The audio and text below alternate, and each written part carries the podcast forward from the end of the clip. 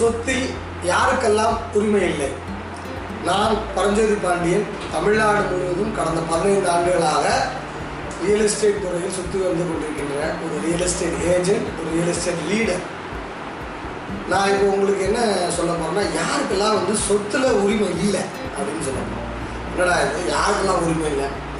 இதெல்லாம் நீங்கள் தெரிஞ்சு வச்சுக்கிட்டீங்கன்னா அவங்க வந்து சொத்தை நான் விற்க வரேன்னு சொன்னா ஐயா உனக்கு உரிமை இல்லை அப்படின்னு நம்ம சொல்லலாம் இல்லையா? அதான் முக்கியமானது. இப்போ வந்து ஒரு அப்பாவோட சொத்து அப்பா பையன் கொண்டுடுறான் அதாவது கொலை குற்றமே செய்திடறான். அப்புறம் அப்பாவோட சொத்து அந்த பிள்ளைக்கு வருமா? அப்படின்னா வராது. தந்தையை கொன்ற மகனுக்கு தந்தை சொத்து உரிமை இல்லை. ஆக இது நல்ல தீர்மானமாக பார்த்துக்கங்க. அதாவது ஏன்னா கொண்டுட்டாலே இல்லைன்றது அதனால் அவனுக்கு அவனுக்கு அது வந்து உரிமை இல்லை. இப்போ கணவன் வந்து இறந்துட்டாங்க. அவர் தந்தை வழியே அதாவது கணவனோட தந்தை வழியே வரும் பூர்வீக சொத்து. கணவனோட சொத்து அல்ல கணவனுடைய தந்தை வழியே பூர்வீக சொத்து. அதாவது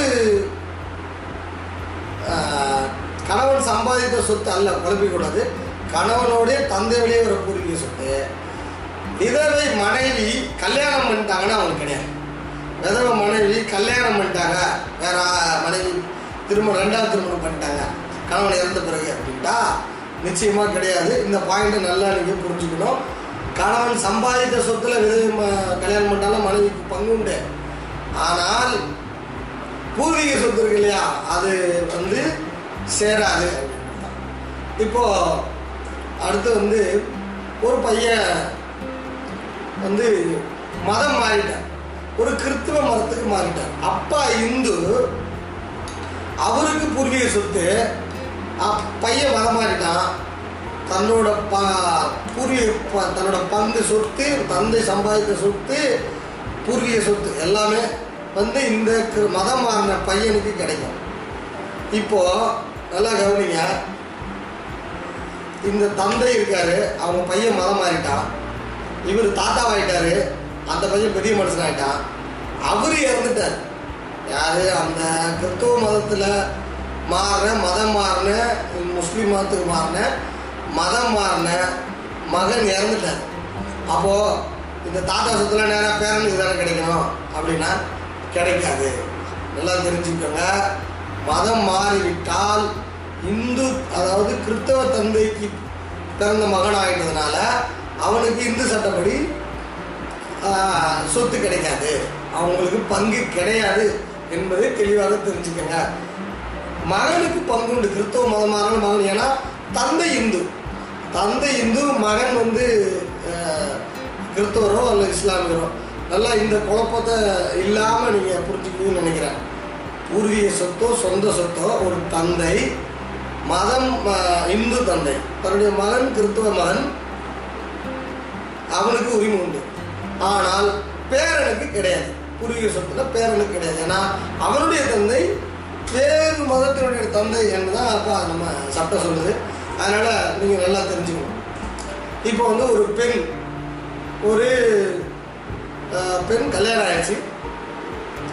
அவங்க அப்பா அம்மா மஞ்சகாணி அப்படின்னு சொல்லுவாங்க. சீரனமாக சொத்தை கொடுத்துட்டாங்க.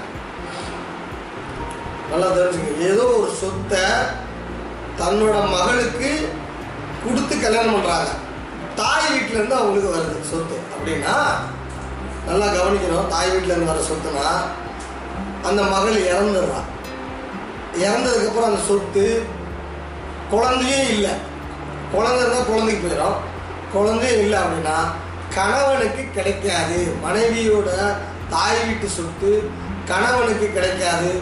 மீண்டும் தாய் வீட்டிற்கே திரும்பிடும். நல்லா தெரிஞ்சுக்கோங்க. என் பொண்டாட்டி தான் நான் தான் வாரிசு. அப்போ என்ன அப்படின்ட்டு கணவன் வந்து நிற்க முடியாது. ஆக இப்போ நீங்கள் இன்னைக்கு பேசுன இந்த விஷயம்லாம் வந்து ரொம்ப சின்ன விஷயம்தான்.